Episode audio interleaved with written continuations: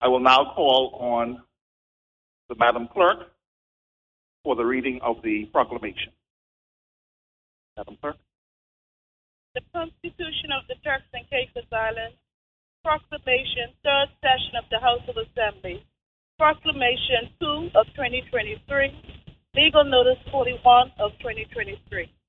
An exercise of the powers conferred upon by Section 61 of the Constitution.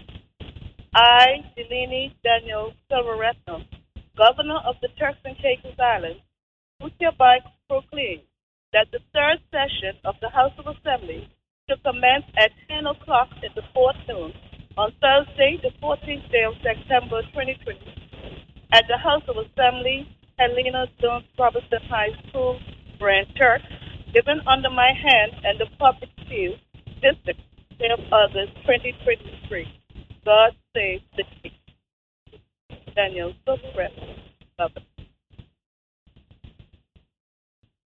Thank you very much, sir. Honorable members and strangers in the gallery, I will now like to call on our chaplain, Bishop Kalita Williams III, to pray for this assembly. Joshua chapter 1. The Lord said, My servant, you and all these people go across the Jordan River into the land I've given to the Israelites. I promised Moses I would go with you. So I will give you every place the sole of your feet to tread. No one will be able to defeat you all your life.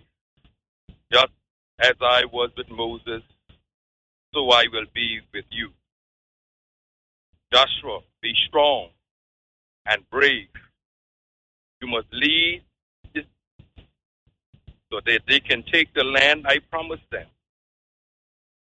Be strong and brave. Sure to obey all the teaching my servant Moses gave.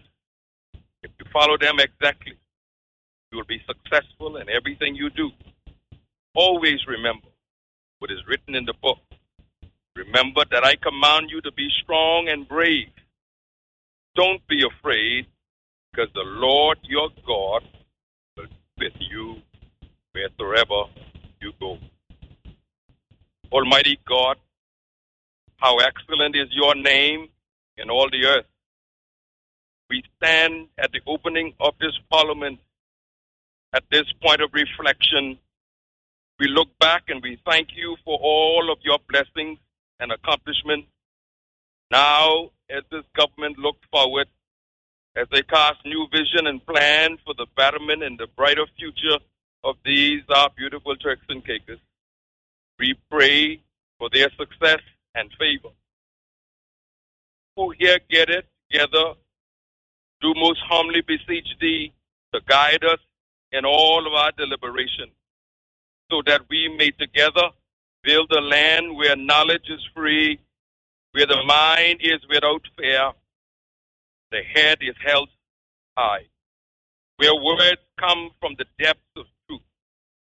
Grant, O God, thine aid and guidance so that we may deal justly with the several cause that comes before us.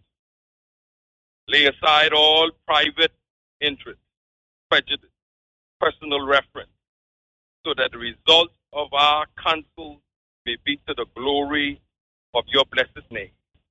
The maintenance of true religion, the perseverance of justice, the safety of honor, this house, and the, the prosperity of our beloved, beautiful by nature Turks and Caicos. Grant, O God, the vision so to lead all this people for a fair land may enter into the state of brotherhood and unity, where the mind is led forward by thee. Bless all arms of our government, judiciary, executive, legislative. Bless our speaker. Bless our premier. Bless our leader of the opposition. All members of this house. Our clerk. Bless this country. Pray this name. Amen. Good morning, Mr. Speaker. Speaker, be it resolved that this Honorable House be suspended and that it invites Her Excellency, the Governor, to appear and make an address. Mr. Speaker, I stand to second that motion. Honorable members, motion moved by the Honorable Premier and seconded by the Honorable Leader of the Opposition that this Honorable House be suspended, that it invites Her Excellency the Governor to appear and make an address. All in favor say aye. All to the contrary, nay. The ayes have it. Honorable members, this Honorable House is hereby suspended. Honorable members, the gallery, stand for the singing of the national anthem and the national song.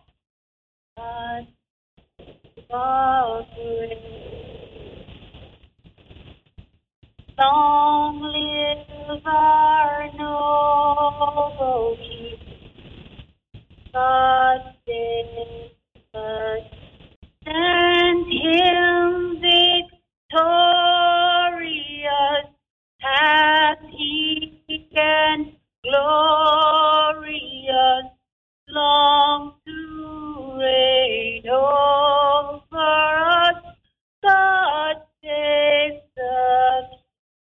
Thy choices store on him be pleased long may pray. May he defend our and ever give us cause to sing with heart and voice. God save the King. Oh, we salute this land of we declare. This promised land with its two grand, so small it is our own. Turks and Caicos, Turks and Caicos, our country firm and free. Our allegiance, Turks and Caicos,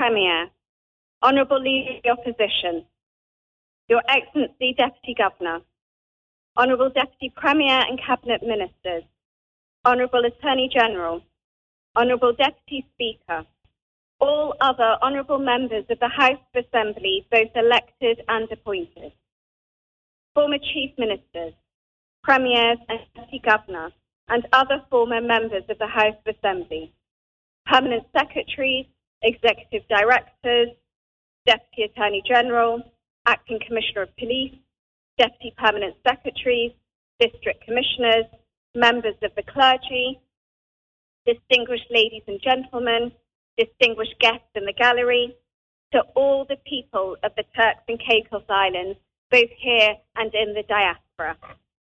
Good morning. It is a privilege to deliver this speech from the throne to this House today in the nation's capital. Before doing so, may I take this opportunity to extend my gratitude to you all for your generosity of support and your kindness as I settled into my role. As I committed at my swearing in over the past two months, I have focused on meeting the community of the Turks and Caicos Islands, visiting each constituency, listening to concerns, and understanding the unique context of each island. I can now appreciate truly our sobriquet, beautiful by nature, and the incredible talent across each of our islands, particularly our youth, who are an inspiring next generation of emerging leaders. For my part, it is my utmost priority to safeguard TCI's security and exciting potential. I have sought to galvanize support from our valued regional and international partners in strengthening our border security and wider national security measures. I will continue to execute my constitutional duties in devoted service to the people of these islands. Mr. Speaker, it is now my honour to deliver the speech from the throne on behalf of the Honourable Premier. Mr. Speaker and Honourable Members, Lamentations 3:22-23 reminds us that the steadfast love of the Lord never ceases. His mercies never come to an end. They are new every morning. Great is your faithfulness. Mr. Speaker, I am delighted to deliver this condensed version of the achievements and immediate plans of my government at the beginning of the first sitting of the first meeting of the third session of the 12th legislature of the House of Assembly of the Turks and Caicos Islands.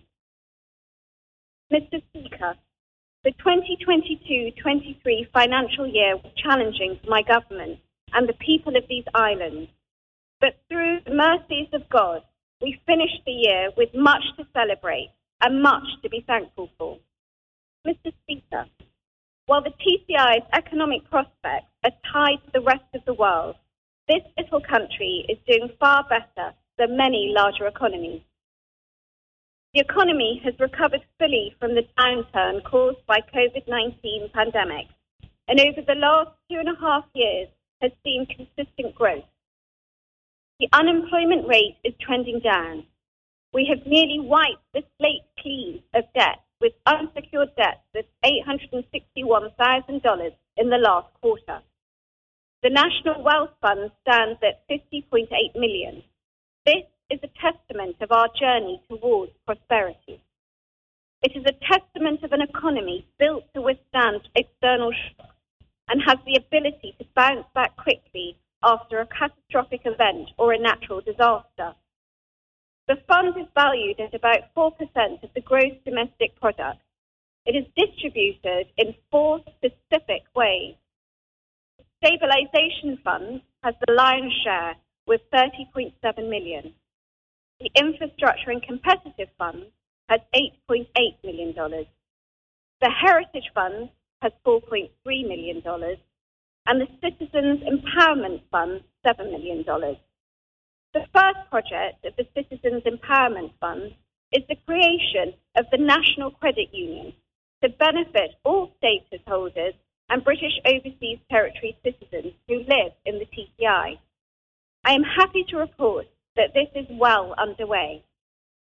Mr. Speaker, our people have free community college education, a 6% pension and gratuity program for persons employed after 1992 is now a reality, and we have reinstated the 25% gratuity for persons employed before 1992. In June, the pension account had just over $16 million. The National Forfeiture Fund had a balance of $7.2 million as of June 30th, 2023. My government gave a 4% across the board salary increase to public servants, and the police received an additional 10% increase. My government has introduced a new Crown land policy to make it easier for new applicants to acquire residential Crown lands and housing. Grand Turk has better water supplies, the new 1 million gallon reverse osmosis plant, a 1 million gallon storage tank, and a water dispensary for more efficient water distribution. Mr. Speaker, the past year, with its many challenges, has shown the commitment of my government to deliver for the people. My government has steadfastly pursued sound economic management, focused on improving the lives of the people by preserving livelihoods and creating new opportunities. The policies and programs of my government have helped the TCI rebound from the pandemic and the supply chain problems caused by the Russia Ukraine war. My government is thankful for the understanding and support of the public as we continue to build a strong social environment and economic resilience. Mr. Speaker, a new parliamentary year is always a time of renewal and of hope. As we enter this legislative year, we must be mindful that as a tourist dependent economy, we will remain vulnerable to the global economic conditions. That is why my government is striving to build an economy that has a strong foundation, is sustainable, diversified, and above all, gives every islander and resident an equal opportunity to create the best life for their families. My government is delivering for you. Mr. Speaker, my government has a sacred contract with the world. With, my government has a sacred contract with the people. This is not about quick fixes and short term gains. We have a long term vision to develop the Turks and Caicos Islands with first class facilities and the standard of living of developed countries. Our people deserve no less. My government will push the implementation of Vision 2040, the TCI's master plan, to guide our development over the next 15 to 20 years. Comprehensive salary reviews. Mr. Speaker, my government believes that our public servants must be properly compensated. A comprehensive review of all salaries and allowances across government is underway, led by Ernst & Young, Caribbean Jamaica. Implementation is scheduled for December 2023. The last pay and grading review was done in 2012 and implemented in 2014, almost 10 years ago. Pension fund management. Mr. Speaker, in August 2023, a new online pension registration portal was launched for public servants to update their information, including beneficiaries. Very soon, staff will be able to track their benefit calculations online. With over $16 million, the pension fund requires specialist managers. A second tender call was issued this month for the administration of the fund. The pension administrator will not only manage the fund, but will be tasked with growing the fund through safe investment. The intention is to also open the program in 2024 to interested private sector participants training to improve public service delivery and ensure that staff have the necessary skills. the training unit is being upscaled into a fully fledged training department. A new training director has been hired. My government will launch a comprehensive skills and training needs assessment to better understand the gap and develop training objectives and plans. Better working conditions. My government believes that public servants must be provided with comfortable working environments. The Deputy Governor has been asked to work with ministries to identify gaps and make resource planning more efficient. Some important departments will be relocated to more suitable accommodations. They include the Department of Motor Vehicles, Housing Department, Estates Management Department, the Informal Settlement Unit, the Cultural Department, and the Planning Department. Expanding our economic base. Mr. Speaker, the Russia Ukraine war continues to have a negative impact on us. Over the last year, we have seen the cost of fuel and food increase significantly. My government is mindful of the hardships that many families are facing. As we have done over the last two and a half years, we will continue to find ways to ease the burden. Speaker, my government will continue to watch the world economy and adjust as we see fit to ensure that our people are protected and have a chance for the best outcomes. The global economic contraction is a cause for concern. For the first quarter, the TCI revenues were $109.8 million. That is $3.7 million or 3% below estimate. Total expenditure was $20.9 million below estimates. These results are for the first quarter only and could change.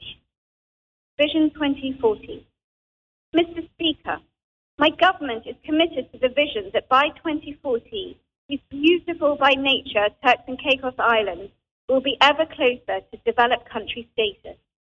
We will have a robust and sustainable economy, and every citizen will be empowered to create the best lives for their families. We will achieve this through a high level of human capital development, equal access, and more opportunities for our people, increased security, a cleaner environment, and more efficient government. Vision 2040 is the TCI's master plan to guide our development over the next 15 to 20 years, and it is dynamic and flexible. This plan is crafted in a way that facilitates consistent monitoring and evaluation. It will be supported by successive medium-term development strategies which will be updated as warranted based on prevailing conditions locally and globally. Mr. Speaker, importantly, the goals and broad strategies of Vision 2040 have been agreed on by stakeholders, including the two major political parties and the private sector. To achieve the goals articulated in Vision 2040 requires strong leadership, belief in ourselves, partnership among all stakeholders, and an ironclad commitment to stay the course. Proverbs tells us that without a vision, the people perish. Those who came before us had very little, but they had big dreams. They endured hardship. Their work in the fields, in the ocean, and in the salt ponds was backbreaking and brutal. But they sacrificed and persevered because they wanted a better life for their children and their children's children. We have a sacred duty to build on the foundations they laid and pay forward on the hopes and dreams of the generations to come. The decisions we make today will determine the outcome for these islands and her people. Infrastructure and development. Mr. Speaker, an important plan for Vision 2040 is to create infrastructure that will support the long-term development of the country, expand our economic base, and make the lives of our people better. Our airports, seaports, telecommunications, roads, water, housing, and power supplies are critical elements of our national development plan. Ports. We must create secure and safer ports which can satisfy the needs of our people, support our economy, and comply with international conventions and codes. Modern and world-class port facilities will enhance our reputation as a country capable of facilitating trade and commerce with other nations. Mr. Speaker, efficient ports reduce the cost of shipping and imported goods. For an import dependent country, these efficiencies will help lower the cost of living and doing business in the Turks and Caicos Islands. The Belfield Landing Welcome Centre was opened in October last year, and we have more investments in the pipeline for the gateway to North and Middle Caicos.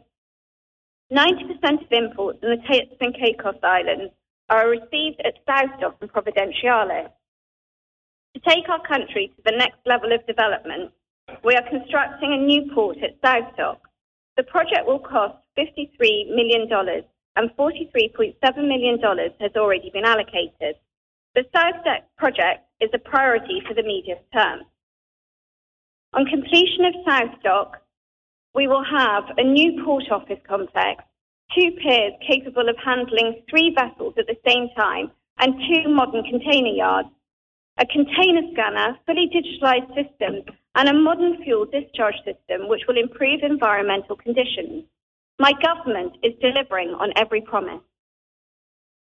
Airports.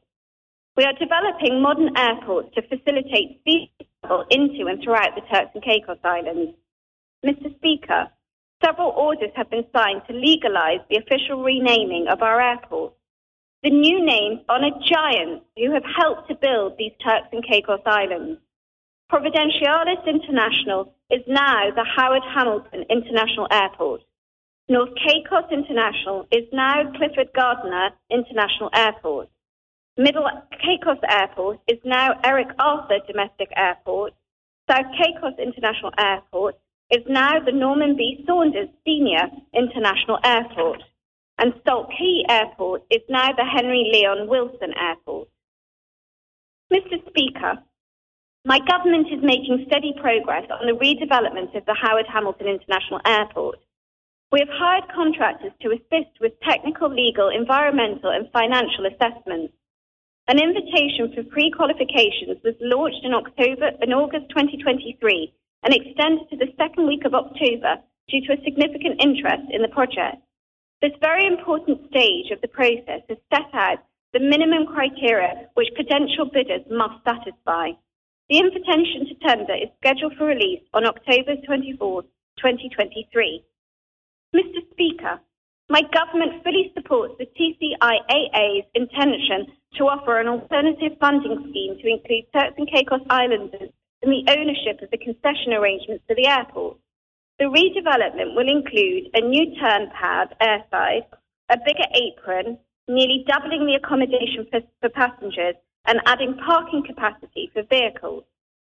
Mr. Speaker, we will have good news on the reopening of the Norman B. Saunders Senior International Airport in South Caicos soon. My government spent $1.5 million to restore the roof and building of the Jags McCartney International Airport damaged by last year's hurricane. $4.2 million is now being spent to restore the perimeter fence. My government is delivering for you. Fiber optic cable. Mr. Speaker, a modern Turks and Caicos requires reliable and fast communication systems. Over $7 million has been allocated to build a modern fiber cable to connect all the main inhabited islands from Providenciales to Grand Turk. This will link to international fiber cables, giving us high quality connectivity to the rest of the world. It will make telecommunications services more reliable and affordable.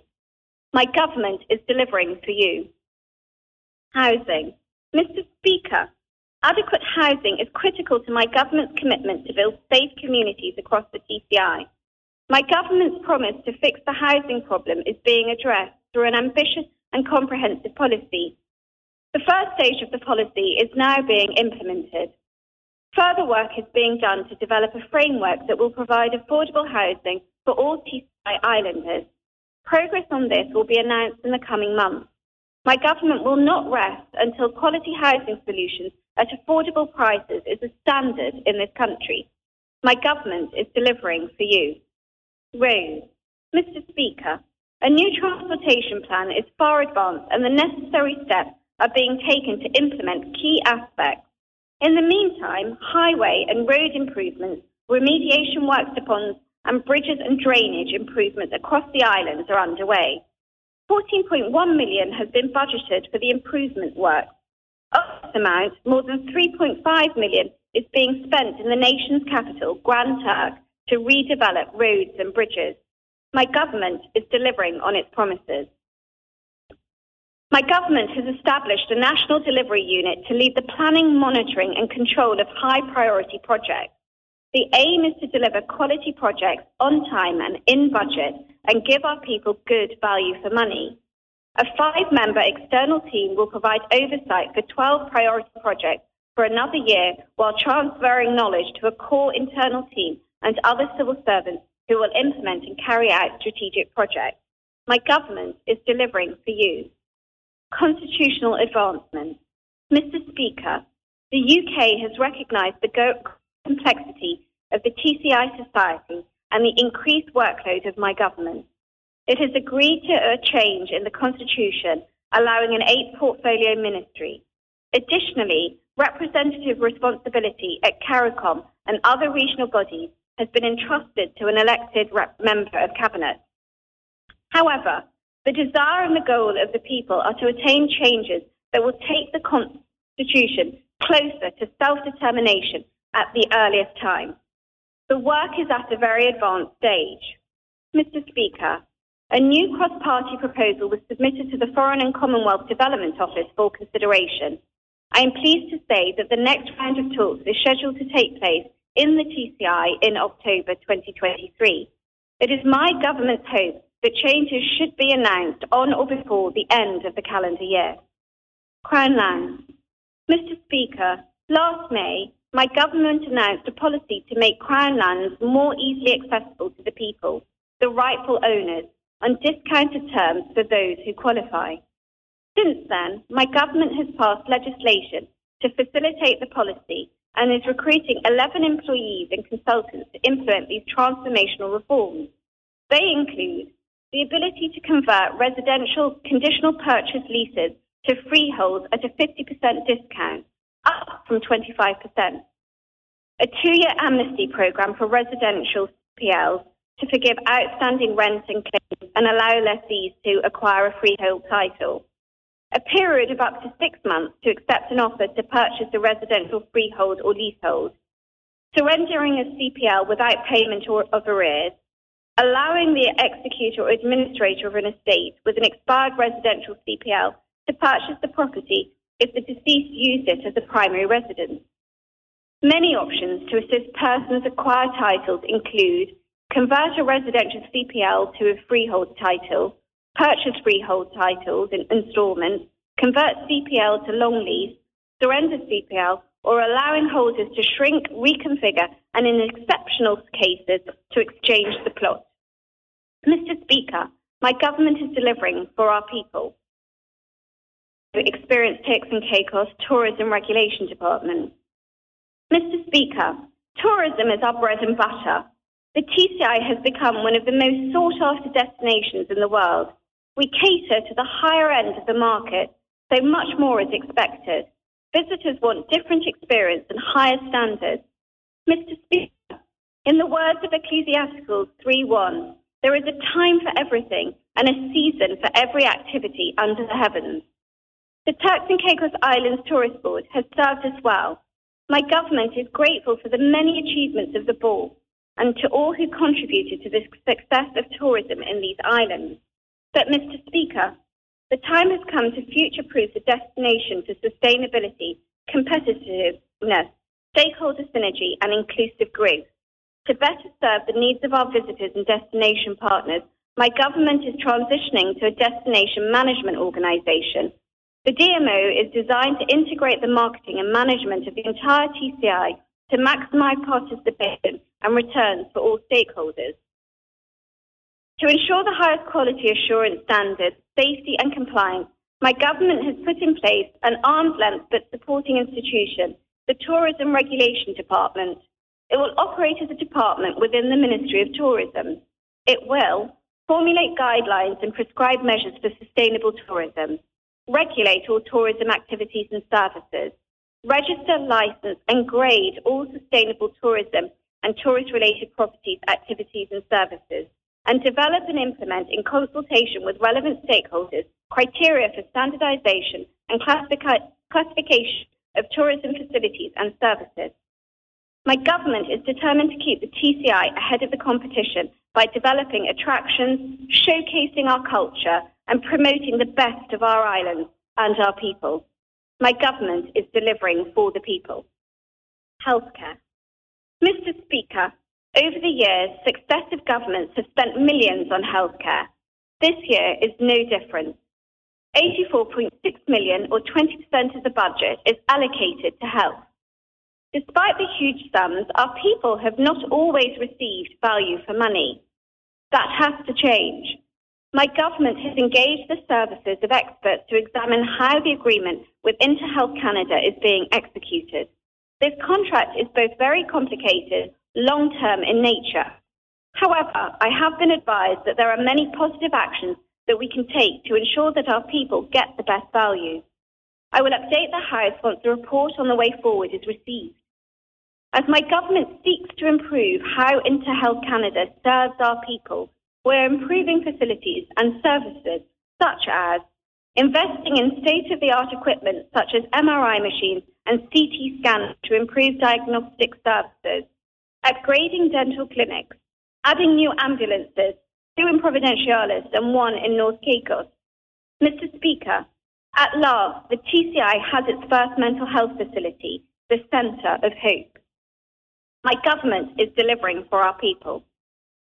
Education is the vehicle to take our people to prosperity. My government is developing an environment that will encourage and facilitate lifelong learning. 48.9 million, or 12% of the budget, has been allocated to primary, secondary, tertiary, and special needs education. My government is putting its money where its mouth is. Proposed amendments to the Universities, Colleges, Training Institutes Ordinance to improve oversight and accountability of institutes of higher learning in the TCI will be tabled in the House of Assembly shortly. Our special needs schools community will see major improvements. My government is hiring experts who will advise on the systems and procedures for the new special needs schools being constructed to ensure best practices. The building is being retrofitted into a modern and welcome equipped facility, and qualified persons who will deliver the best instruction to students are being hired. My government is delivering for our people. Youth Affairs. Mr. Speaker, my government is improving youth engagement through innovative and engaging youth programs that will assist in the mental and emotional development of the youth of the Turks and Caicos Islands. Some of these programs are TCI National Cadets and mentorship programs. Sports development. Mr. Speaker, sports have the potential to transform communities and the society, improve the health and well-being of young people, and create economic opportunities. My government is investing in sports development programs, youth leagues such as the Police Action League and inter-school sports seasons, which will start at the end of this month. Establishing and improving community parks across the TCI, expanding community access to modern sports facilities with repair works to South Caicos Parade Ground and the completion of the Grand Turk Sports Complex and Shelter. Opening the Felix Morley Community Centre to a host of series of activities, box, dance, martial arts, basketball, football, rugby, computer and classes. Providing training for all coaches, PE teachers and National Federation personnel, encouraging the health and wellness of the nation through the Let's Move TCI campaign. My government is delivering for young people. Social services. Mr. Speaker, subscribing to Mahatma Gandhi's st- statement, the measure of a society is how it treats its weakest members. My government is ensuring that the basic needs of all our people are adequately met. That is why my government has increased social assistance to $500 monthly per child for up to three children per household. Adults now get $1,000 monthly per household, up from $120. More than doubled foster care assistance to $300 weekly per child for up to three children per household. The program will be tested to ensure that the neediest persons benefit. In the future, adjustments may be necessary, including to the qualifying criteria. My government is delivering for the vulnerable. Human capital development. My government believes that for a country to be successful, wide scale human capital development and proper compensation are important. We're starting with the public service and expect that the private sector, particularly those who have not fully subscribed to the principles of corporate citizenship, will follow suit. As the government continues to make significant investments in their remuneration, benefits, tools, and training, public servants must be accountable to the people. Staff will be assessed to ensure that they are carrying out the roles for which they are contracted. A new staff appraisal system heavily focused on performance and delivery will be rolled out in the fourth quarter. A new director of business transformation will lead the effort to improve delivery across the public service and drive innovation. E-government is a major focus of my government. Police records can now be delivered within a week and work is being undertaken to reduce that to hours. This year, my government will introduce a digital human resources system, road safety system, e-cabinet using digital solutions to facilitate cabinet meetings improved information sharing, and ease of com- communicating cabinet decisions to citizens, digital border management system, and numerous other system improvements across government. E-procurement will allow greater access and innovation in bidding and other tendering process procedures. My, my government is delivering on its e-government mandate. Improving the business environment. As we move to diversify the economy, we have to improve the ease of doing business and recalibrate the incentive scheme. For foreign domestic investments, we are examining the thresholds at which incentives may be considered, including whether they ought to be given only to projects that fall within the national priority sectors. A national linkages program to strengthen the local private sector and maximize the benefit from foreign direct investment will be established. By creating strong connections, we will optimize the spillover to the local economy. Create enhanced incentives and special investment regimes up to 100% relief for specific projects in the Family Islands, business solely owned by belongers, projects in economic zones, and development priority areas. Incorporate the Sustainable Development Goals with a focus on sustained, inclusive economic growth and the empowerment of women. Foster collaboration and promote public-private dialogue to improve the business environment encourage investment, and facilitate growth. Crime and security.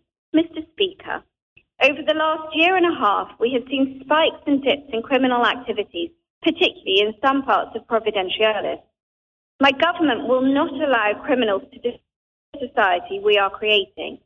Everyone should feel safe, secure, and have full access to justice. Mr. Speaker, Irregular migration and the easy access to powerful firearms are a major contributor to crime and violence. My government has spent millions on border internal security and on the modernization of our justice system. My government has enacted historic and new legislation, is building new national security structures, hardening and expanding our local security forces. Millions are being spent to upgrade the human, physical, technical, and investigative capacity of the Royal TCI Police Force. More personnel, including members of the TCI Regiment, are on frontline duties, especially in communities challenged by drugs and gang violence. Additional CCTV camera systems are being installed. A new drugs, firearms, and anti-gang unit has been established with specialist detectives from the UK. They will work with our local force and build our local capability to dismantle violent gangs. Significant investment in technology, investigative capacity, and operations of the police, communication, and cyber forensic systems. The new anti gang and gun laws give our police the legal authority to investigate, stop and search, detain, and break up gang activities. Persons convicted of gang, drug, or gun crimes will spend longer in jail. My government continues to work with our international partners to increase aerial and sea surveillance. The UK has committed to fund additional air surveillance assets to support our efforts to enable full marine domain awareness across all of our islands. my government is deepening alliances with our neighbour, neighbours and sharing intelligence that will help protect the Turks and Caicos Islands. Mr. Speaker, violence has shaken too many communities and destroyed too many families. Too many decent, law abiding citizens are living in fear. My government is working to defeat those who continue to disrupt the peace and safety of our communities. Communications. As the government seeks to communicate effectively and with transparency, both internally and to the public, we have developed a communication strategy and policy that will be submitted to Cabinet for ratification in the coming weeks. Legislative agenda. Mr. Speaker, last year we had a robust legislative agenda to support the policies and programs my government is implementing. As the throne speech communicates the government's legislative plan for the year, I would like to provide an inexhaustive list of new laws and amendments that are on the legislative agenda for consideration by Cabinet and will require full public and parliamentary engagement as we seek to make the lives of every Turks and Caicos Islander better.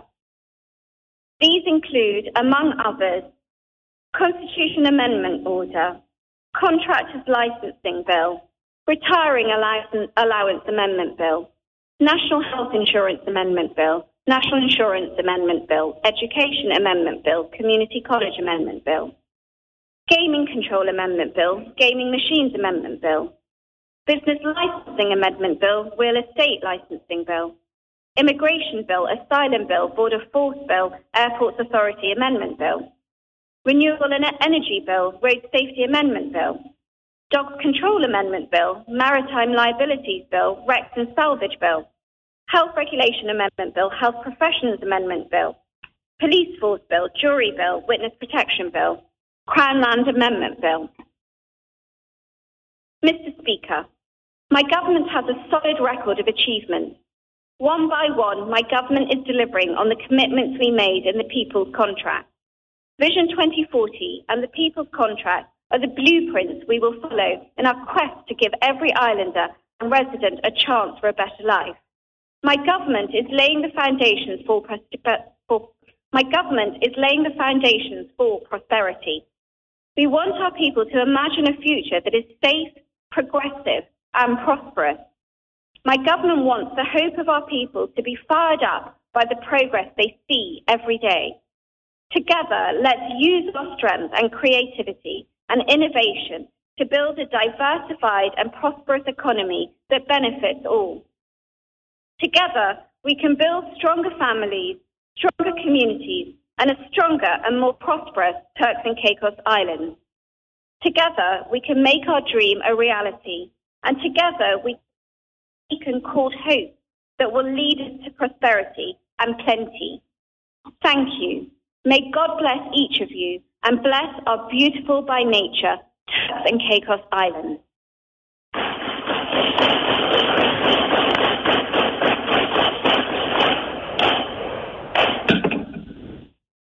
Thank you very much, Your Excellency, for delivering the throne speech to the chamber this morning. I will now like to call on the Honorable Premier to thank Your Excellency. Thank you, Mr. Speaker. Speaker, I move following motion. Be it resolved that this Honorable House of Assembly record their thanks for the address delivered today to this House by Her Excellency the Governor. Mr. Speaker, I second it. Honorable members, motion moved by the Honorable Premier and seconded by the Honorable Leader of the Opposition that this Honorable House of Assembly record their thanks for the address delivered today to the House by Her Excellency the Governor. All in favor say aye. All to the contrary, nay. The ayes have it. Please stand. I will now suspend this Honorable House as I leave Her Excellency the Governor, Her Ladyship, the Justice, um, the Honorable Deputy Governor, the Acting Commissioner of Police, out of the chamber. Please remain standing. This Honorable House now resumes its sitting. Pray be seated. Honorable members, we will now have the reply to the throne speech to be given by the Honorable Leader of the Opposition. Honorable Leader of the Opposition. Thank you very much, Mr. Speaker. Mr. Speaker, first of all, I want to thank our God and the Heavenly Savior for bringing all of us safely here today, protecting us throughout the night. Mr. Speaker, it's always a pleasure for me to be here addressing my people of the Turks and Caicos Islands. I want to welcome all the strangers in the gallery, past leaders, past chief secretaries, members of the clergy, distinguished guests, government officials. Mr. Speaker, and again, uh, permit me to say a special good morning still to all the people throughout the length and breadth of the Turks and Caicos Islands. With that, Mr. Speaker, uh, before I begin, I just have about two housekeeping issues. Uh, Mr. Speaker, I want the general public to know and those in the gallery that I got to receive the uh, throne speech uh, two minutes, a minute or so before you walk in at 11:32. So this is the first time I am seeing this document. I haven't had a chance to go through it. I heard it being uh, delivered by the governor. And what I am expected to do is to give a response to the throne speech. Uh, members of the House haven't seen it. And if they, the debates continue, they are, will be expected to give a response. Mr. Speaker, I don't think the members have gotten their copy. I have gotten my copy at 11:32. Uh, the members are still waiting on their copies, Mr. Speaker. But, Mr. Speaker, as we have uh, past Chief Minister here and uh, Mr. Bean here, two former scouts, they can tell you what is the Boy Scout motto. A Boy Scout must always be prepared. And, Mr. Speaker, as a good Boy Scout, let me have right here the citizens contract. I also have the people's term action plan for people, place, and prosperity. Speaker, I have a number of speeches here before me. But Mr. Speaker, I must say that was it was very difficult for me to listen to that long speech, albeit that it was read by a beautiful voice. Mr. Speaker, also in housekeeping matters, I see one of the members are leaving, Mr. Speaker. Mr. Speaker, never in the history of Turks and Caicos Islands, never in the history of the House of Assembly dating back from 1976, have so many ministers been missing from the opening of the House of Assembly. Mr. Speaker, we have three out of the seven ministers missing. We have the Minister of Education missing. We have the Minister of Home Affairs missing, Mr. Speaker. We have the Minister of Infrastructure missing. We have the member for Leeward and Long Bay missing. We have the opposition appoint. Uh, oh, you, you're here. Don't worry about that. We know you're here. we have the governor's appointed member, Mr. Speaker, missing. Mr. Speaker, what does that tell you? What is that indicating? Mr. Speaker, I have been in this House of Assembly 12 years, and we all know that we don't plan nothing around this time. This is important for the people. This is important for our work, our work as legislators. Mr. Speaker, Honorable Taylor, may I say it? It is a saying shame and what? A disgrace. A shame and a disgrace. Right here, what I'm saying today, Mr. Speaker. Mr. Speaker, I don't know what does that indicate. Is there a situation with leadership, Mr. Speaker? Honorable Premier, if you need me to come on that side to try and get the members in shape, you know I'm always willing to help you. Mr. Speaker, also, Mr. Speaker, I did appreciate uh, the scripture that was read by our chaplain. Many times when the scriptures read, read people don't be listening. I listen to every word, and I love the message in the story. Mr. Speaker, he talked about Moses, the Moses generation, the Joshua generation. We know what God said to Joshua. And Mr. Speaker, I look at that and say that I am now a part of the Joshua generation. And we have to give thanks to all those who were a part of the Moses generation because they get us to the promised land. But Mr. Speaker, God knew that Moses was a little too old and too tired to go into the land of Canaan and to fight those giants. At his age, Moses couldn't do that, to go and fight giants. So God said, Moses, you rest. Give the knowledge to Joshua. Let him go into that land. Uh, Chaplain, I, am solo on the correct path. Is, is it still right? Let Joshua go into that land and let Joshua do the fighting. You are old man now. You have seen your time. You have done a great thing. You have got my people out of Egypt and they are in the wilderness. But you will not go into it. Give it to the next generation. Mr. Speaker, I am a part of that Joshua generation. I have learned from those in the Moses generation. But we have to realize when that time is finished and you have to let the next generation go forward. Mr. Speaker.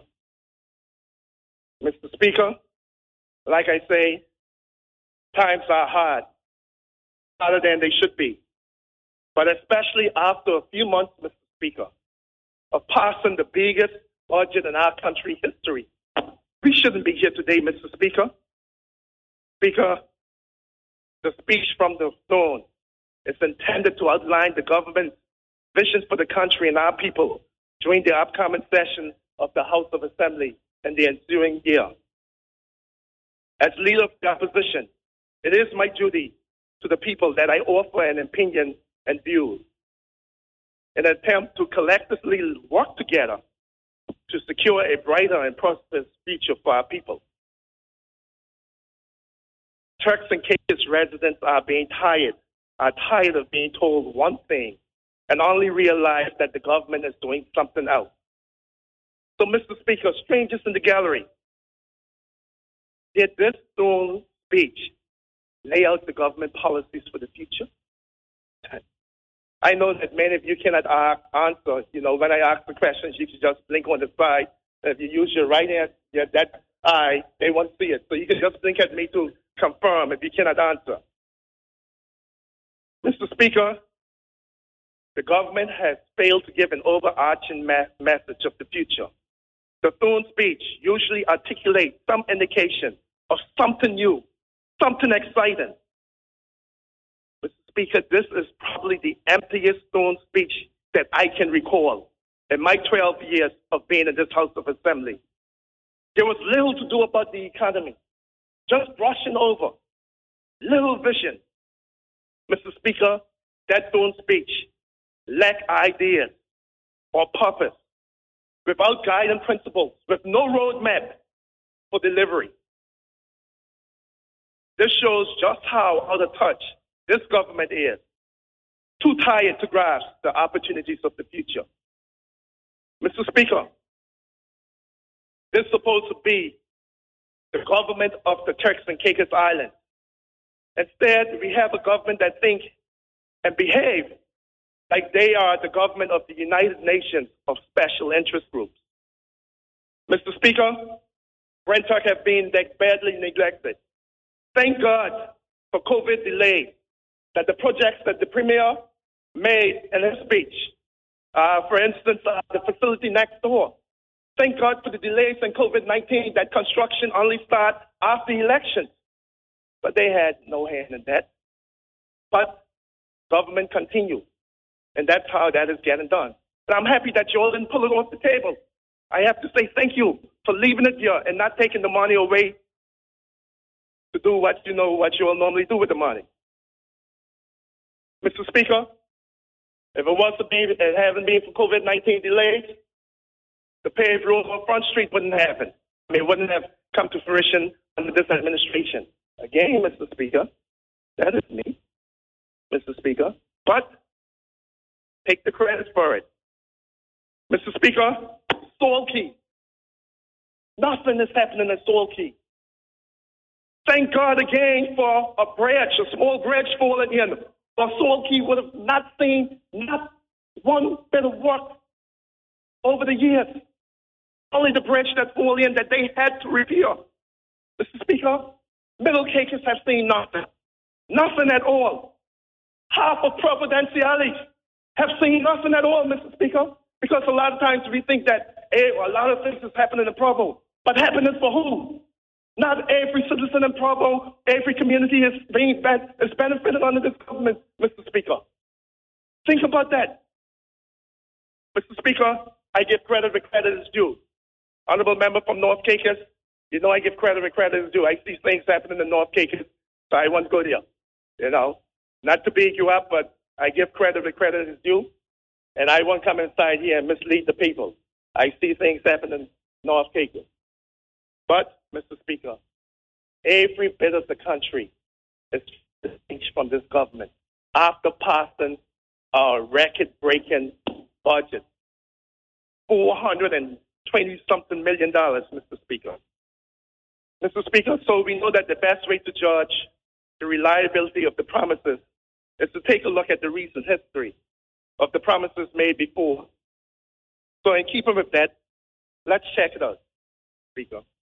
Mr. Speaker, the, the Premier said in that Throne speech that in 2022, 2023, there have been much challenges. What challenges took place in 2022, 2023? Did we have two hurricanes that destroyed the, all the islands? I, I don't think so. Well, let's see. Was there a pandemic? Was there, we just celebrated our past, uh, recognized 9 11? Did something like that happen, Mr. Speaker? Mr. Speaker, they had the best economy ever, biggest budgets ever. What crisis? What crisis is talking about? All the crises that happened and this happening in this country is man-made, and many from the actions or inactions of this government. Mr. Speaker, I heard much in his own speech uh, made about getting crown land, uh, people getting crown land easier. I'm going to touch on that, Mr. Speaker. Brent Tuck with a tank. Come on, come on.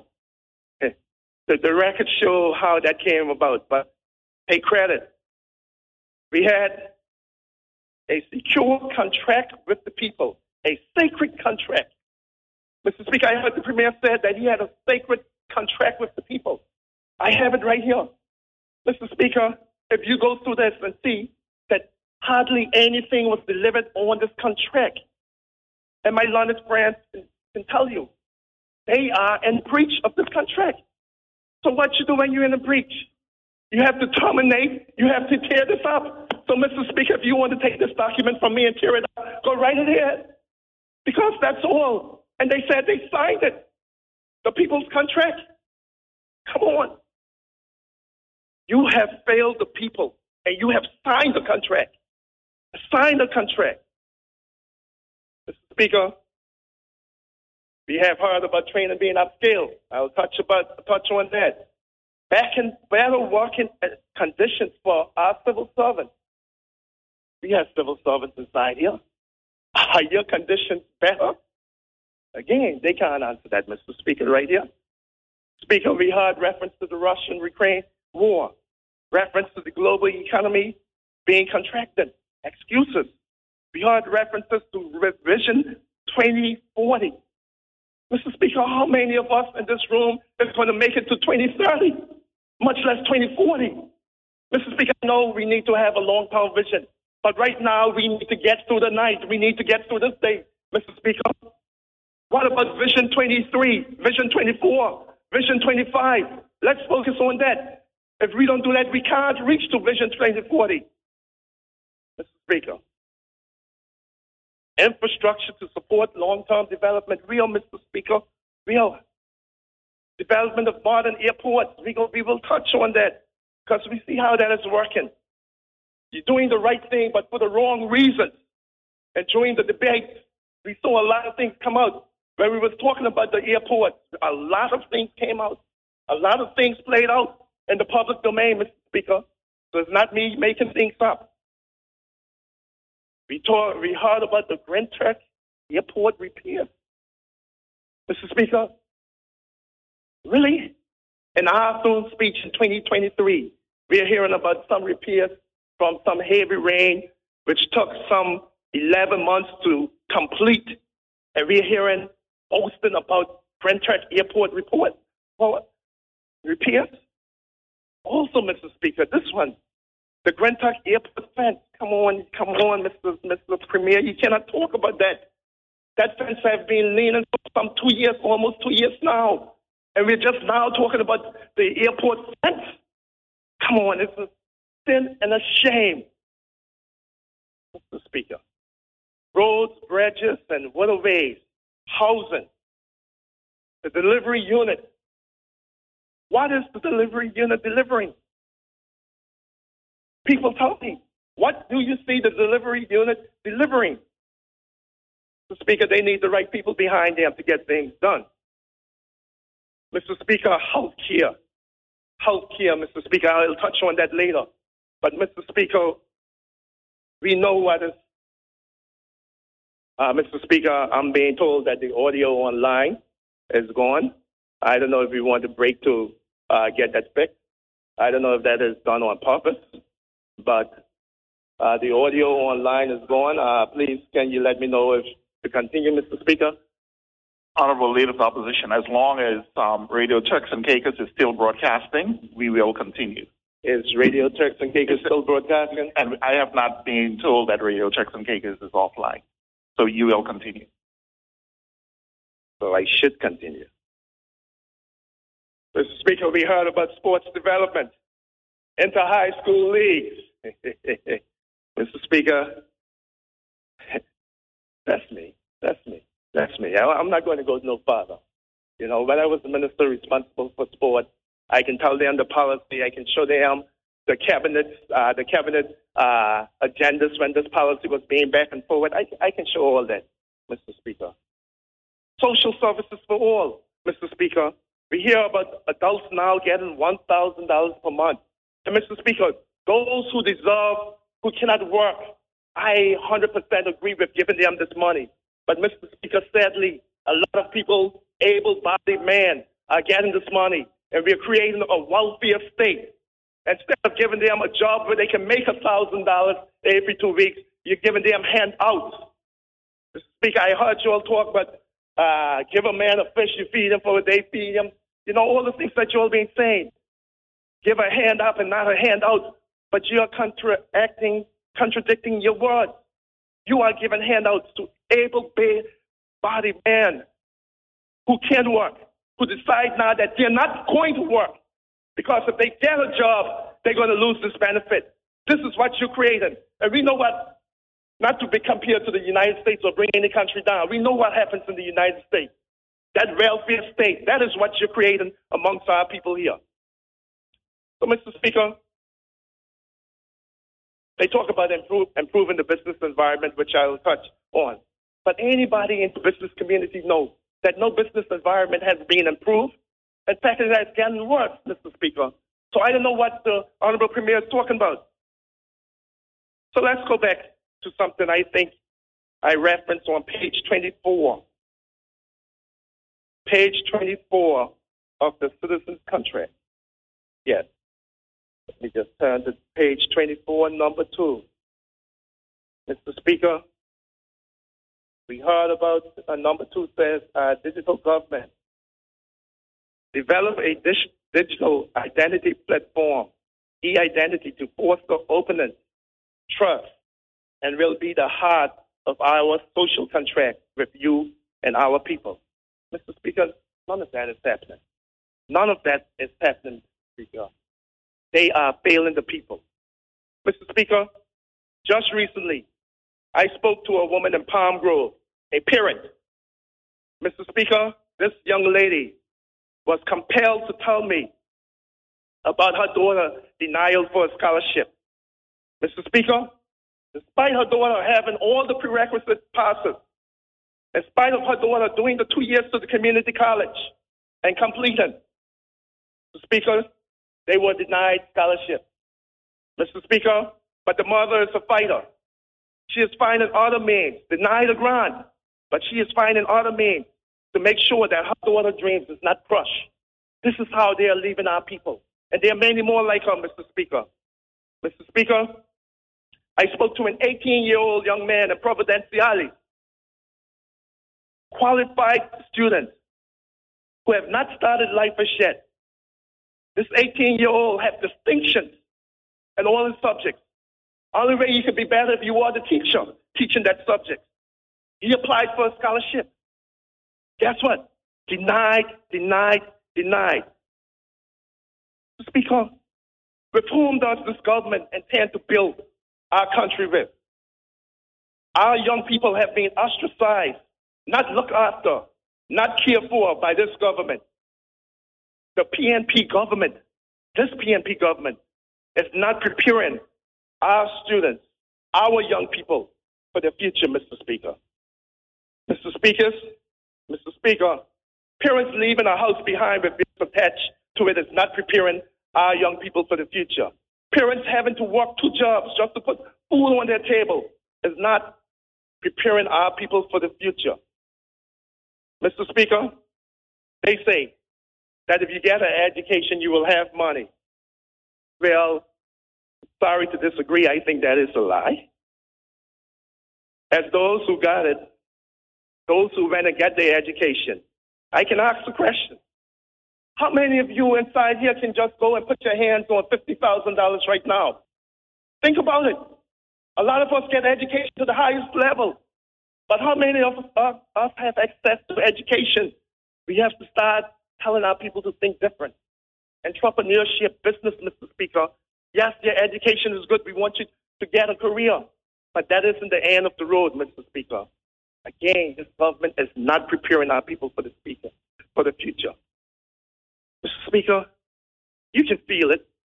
And I know the strangers in the ga- gallery, can't you feel it? That our youth, our young people don't want to hear a darn thing, but we, we are saying if we are not talking about what they want to hear, Mr. Speaker. I, I'm sure we all can feel that. The parents can feel that. This is a new generation that we're dealing with. They don't want to hear that compromising talk that we're hearing from the, the members on the other side, Mr. Speaker. They are not afraid of many things like a lot of the members are. They're not afraid of self determination, Mr. Speaker. I go back to the scriptures read by the chaplain about Moses and Joshua. Mr. Speaker, there was somewhere in that scripture where, where I think, uh, Bishop, where God told them that they will keep inside the wilderness a journey which is supposed, supposed to take a few weeks. It took a much longer time. I cannot remember how long, but that journey only supposed to take a few days, a few weeks. But God kept them in the in the wilderness. And the reason why He said, for that old generation to what? Die off. Am I correct, Bishop? Am I correct, Mr. Speaker? That's what God said. If you cannot move into the future, God is going to say, okay, if you don't want to do the young people want to do. This gen- Joshua generation want to do. But I'll keep you here until you die off. And then I'll move my people into the promised land. Mr. Speaker, I want the PNP government to know that no cowardly, self-serving, passive, submissive leader will lead our, gen- our new generation of Caicos Islanders, men and women, into the future. Those days of leading our people is over. And Mr. Speaker, I asked many times, why the hello don't you stand up to the to the British? Honorable, I said hello. Why the hello? I didn't say anything. I said hello, Mr. Speaker. Honorable Leader of the Opposition, we know what you meant to say. So please withdraw that statement. Mr. Speaker, I withdraw hello. Uh, that's that's what I said. But why don't they, Mr. Speaker, stand up and tell the British that this their direct rule and control of our country and our people is not going to hold. no work anymore. Why don't they stand up, Mr. Speaker? Well, some people are going to try and be smart. They'll say, why didn't you stand up? Mr. Speaker, if they were here or they listened to the, when the swearing in, they would know what I said. In front of the representative of the king, I said it here in this honorable house, Mr. Speaker. But why? Why? Yes, and I'll say it again. Why don't the members on the other side stand up, Mr. Speaker? Mr. Speaker, we have to stop this kind of weak speaking when judgment is sitting the Turks and Caicos Island. You got to prepare our people, Mr. Speaker, for what is coming to us. Speaker, but it reminds me of the old saying, a leopard never changes spots. Mr. Speaker, I know that you and the people listening and those in this in the honorable house are seeing and hearing evidence confirming that this government is a tired government, one that no longer listens to the people of our island, island, and one that is greatly out of touch. Mr. Speaker, in the premier speech in the 29th of June, I'll reference right here, the people's term, the premier speech right here. He talk about digitization and e-governance on page 14. And I will turn to page 14, Mr. Speaker.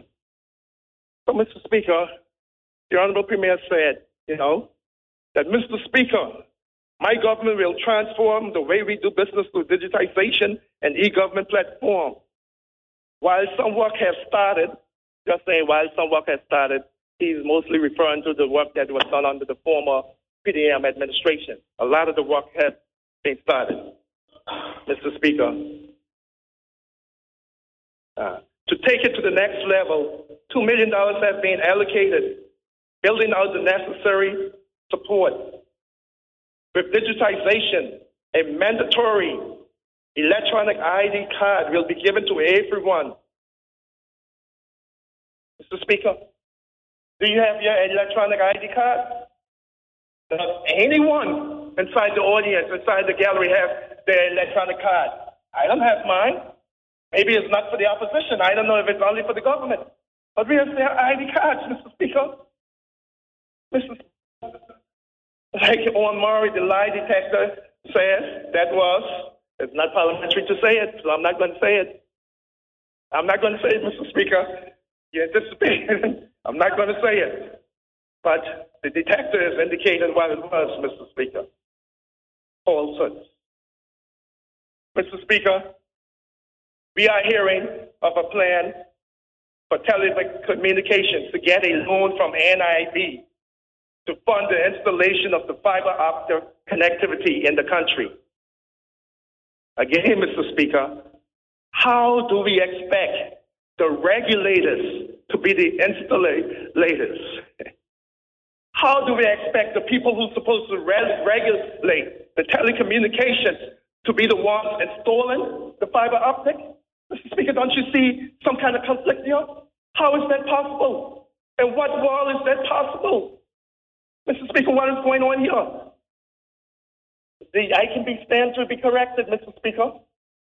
But we are hearing that the telecommunications, the regulators, is getting a loan from NIB, the people's money. The people need to know. Mr. Speaker, Mr. Speaker, I can tell you I'm going to ask this and join the PAC, Public Accounts Committee, because we are talking about the people's money.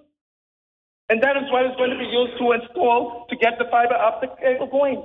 Yes, we know we need it, but this doesn't seem right to me, Mr. Speaker. Mr. Speaker, they call it a strategy. I call it failing the people.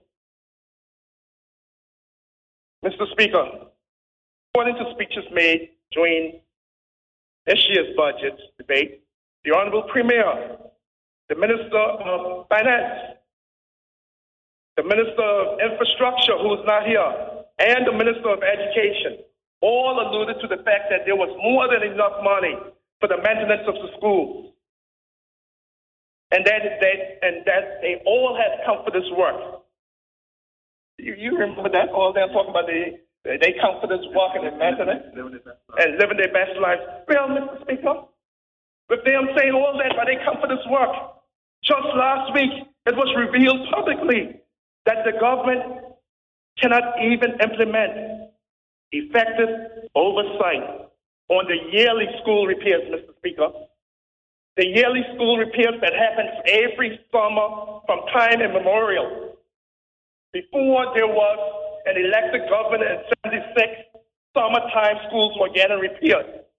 But sadly, Mr. Speaker, this day and age, bigger and better, Come for this work, cannot get school repairs done. Something that I've been doing from time immemorial in and Caicos on time for September when school opened, Mr. Speaker. Come on, Mr. Speaker.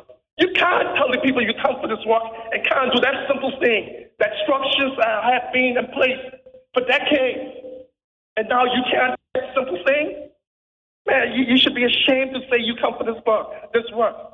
You have all the technocrats right there. They know what to do. They have been doing it. Their predecessors have been doing it for years. But we can't get school work out on time, Mr. Speaker.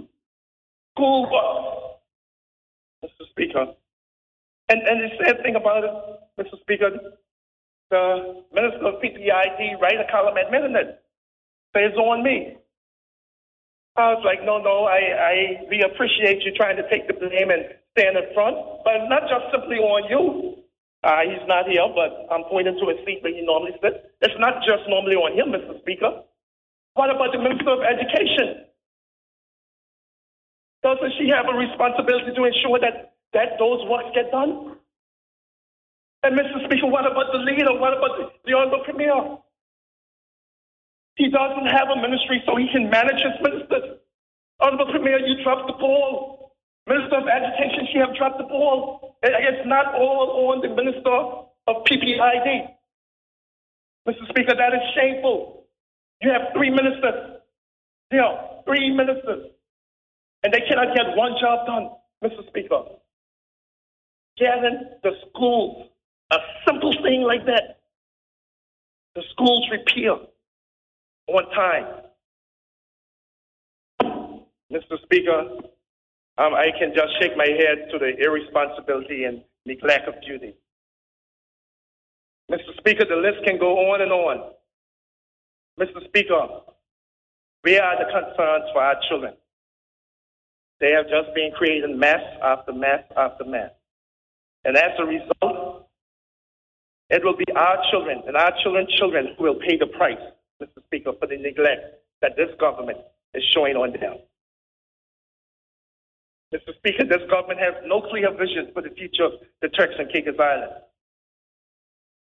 The government will soon be delivering its fourth budget. Fourth budget coming up.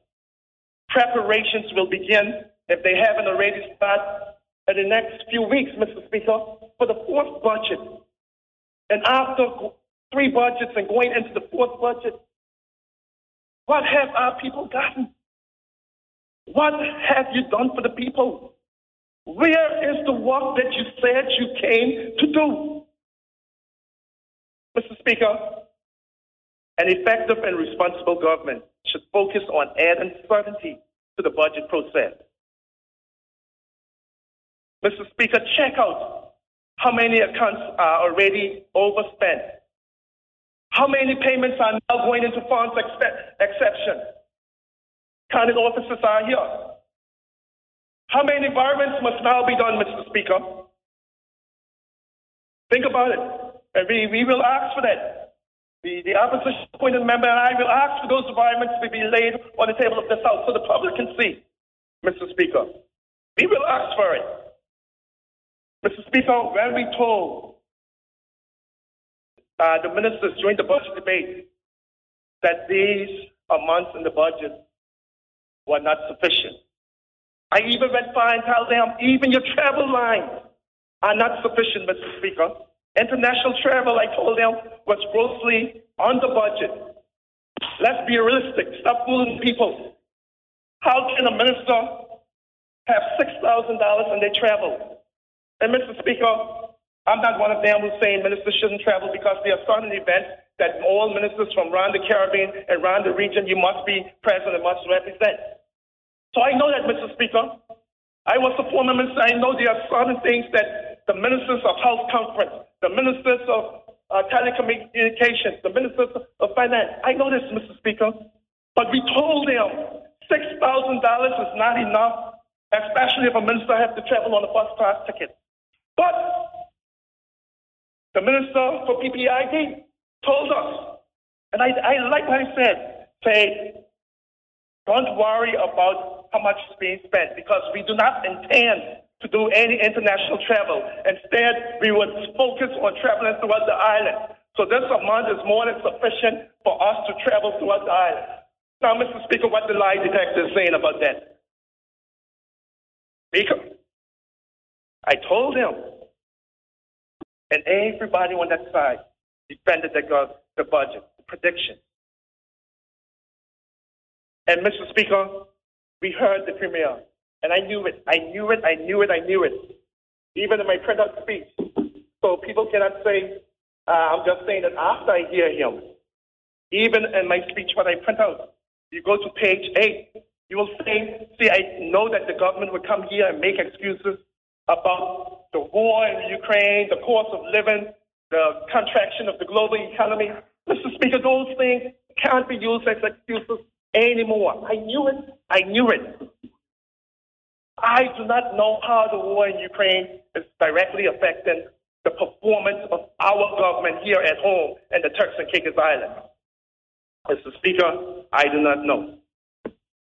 Yes, we know about oil and fuel, fuel grain, but that does nothing to do with the performance of this government. Mr. Speaker, we have a government who's taking the public for fools by pretending to fix roads, by putting just some sand on it, Mr. Speaker, on the break, go and check out that road now that they put sand on it. After the heavy rains yesterday and the day before, go and check out that road now. See if the sand is still there. It was a waste of money, Mr. Speaker. Now it's more muck. Down there, just go and check it out, Mr. Speaker. Yeah. They want the people to believe putting sand on the road is the same as putting asphalt. No, Mr. Speaker, no. And Mr. Speaker, our people are not fools. Mr. Speaker, we heard the Premier and the Minister uh, for Grand Turk North on the tractor. Look what we are doing. Sunday afternoon, hours before school open. We come for this work. Yes, we come for this work. I was saying, I was going to say the hello no again, but they, they, they, they cannot be serious about that, Mr. Speaker. You are on a trailer Sunday afternoon, hours before the school opened, putting sand on the road. The premier, the honorable premier of this country. And I like people gathering out there and doing things, you know, for being hands on. The honorable premier of this country and the minister for home affairs, Sunday afternoon, late Sunday afternoon, is putting on a tractor, putting sand on a road leading to Ona Glinton Primary School. Mr. Speaker, that shows growth and competence, lack of management, lack of vision, lack of dedication to your job, Mr. Speaker. And I'll give you this example. Mr. Speaker, when I was inside the lab, uh, my days inside the lab as lab manager, I would be taking blood, I would be running to the ward, I would be doing this test. And we had some people from Caribbean Epidemiology Center now called CARPHA. And they was just evaluating us. So I'm here doing all these things, talking to patients, taking blood, doing everything. And they say, Honorable, I mean, director, out of all the people here, you're the only one who's not doing your job. And I was like, what? What you mean I'm not doing my job? I'm here everything. I'm doing everything here. They say, yeah. But the government didn't hire you to take blood. The government hired you to be a manager, to be a director. I have not seen you do anything related to your managerial duties from time we were here. And Mr. Speaker, they gave me a failure grade. And Mr. Speaker, that was an eye opener. And that analogy shows that we didn't hire the people of this country.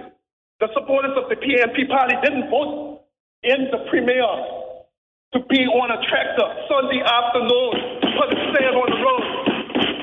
Mr. Speaker, we want, they, they, say they, I would say we, they voted him in to manage the affairs of this country, to manage his cabinet, to manage their ministry, to manage their department, to manage their personnel, not to be on the tractor Sunday afternoon, putting sand on the road and saying we come for this work. No, if those persons from Carrick, Copper was now here, they would give you a failing grade just like how they did me. Fail, fail. That is not, that wasn't my job to take blood. I was the manager. Yes, the people there are not here, but all the staff was here. So why is the manager doing all this Why do you have the staff here? Why can't you get the staff to do the work? Why can't you get your supervisors to do the work? Mr. Premier, why can't you get your ministers to do the work? Why can't the ministers get the people in the ministry to go do the work? Why can't they get this work out, Mr. Speaker? That is unacceptable in this day and age. And you come for this work? Come on. Speaker, Mr. Speaker, I, I have to admit, admit uh, honorable opposition appointed member, I know you won't like this too much, but sometimes I'm very sympathetic towards the honorable premier. Because sometimes I think he he tries to do something, Mr. Speaker. Yes, yes, that's, that's the thing. You know, when you're set in your ways, when you are set in your ways, Mr. Speaker, and there's an analogy, but it might come off as I'm being derogatory when you say you cannot teach old new tricks, but I will not go that, go that Mr. Speaker, because I don't want to sound disrespectful to the Honorable Premier. You know, that's not me. So, Honorable Leader of the Opposition, by inferring that, you're being disrespectful. Okay, no, Mr. Mean, Speaker. I will Please. ask that to be fully withdrawn. The whole paragraph there to be fully withdrawn because I don't want to be disrespectful to the Honorable Premier. Premier. Mr. Speaker, but Mr. Speaker, you have to understand that time has moved on. What was good yesterday is no good today, Mr. Speaker. We cannot fix the problems of tomorrow with the solutions of yesterday. Yes, we can learn from them, but we cannot fix the problems of tomorrow with these solutions from yesterday. Mr. Speaker, and I want all of us here to understand. And my kids grew up in the 90s, Mr. Speaker, my oldest daughter. So as you know, there's a cartoon out there that I watch about a million times, The Lion King, Mr. Speaker. But there was a quote from the king, the Lion King, Mufasa, and he told his son, Simba, he said, but a king time as ruler, rise and fall like the sun. One day the sun will set on my time and will rise on a new king. Mr. Speaker, all of us as politicians must understand that the sun will rise and set on all of us here. I don't intend to be leader of the opposition after the next election. So my time as leader of opposition will set. Your time as premier will set. Your time as minister will set. We have to remember that the sun rises and sets on all of us. And Mr. Speaker, whenever my time comes to depart this chamber, I want to leave with my head up, Mr. Speaker. Mr. Speaker, but I will pave the way for those coming behind me. They will not have to take it from me. I will give it to them, Mr. Speaker, and I will gladly give it to them, and I will prepare them to take whatever position I have now, as I've done it before. Okay, when I was inside the laboratory, I trained about three local Turks and Caicos Islanders to take my position as lab director because I knew I was moving on. Mr. Speaker, that is what we have to do as leaders. Ministers should have to do the same thing. Identify that talent. None of us, this is our seat. This is the people's seat. The seat I sit in is the people of Grand South and Salt Cay. This is their seat. This is not my seat. This is not Mr. Arthur's seat or Mrs. Arthur's seat. This is their seat. And when my time comes for something, then they will get someone else to replace me. The sun rises and sets on all of us. We must remember that. Mr. Speaker, I have to say, a smart visionary government would have consulted with our people and set out a new approach for the economy, an approach based on a stronger partnership between government and business, a partnership dedicated to the growth and development of our people. Real leadership in government should include being open to suggestions on how to better manage the, our physical realities. A strategic government will understand that windfall revenue should be projected as a one-time spend while accounting for stable, recurrent revenue for long-term term planning and spending, Mr. Speaker. It is a simple solution, and it brings some legitimacy to the budget. But we are not seeing this. They do not understand the budgeting process, Mr. Speaker. That solution would result in the actual effective fiscal management. Mr. Speaker, this government like to claim that addressing critical shortages of skilled workers that we heard today that is facing our country. They said that they want to address it. We heard it inside of the own speech about the shortages to address the staff. Mr. Speaker, yet in three short years, Mr. Speaker, the hotel industry, hotel and tourism industry in the Turks and Caicos Islands will need hundreds of more workers, Mr. Speaker. Hundreds of more workers.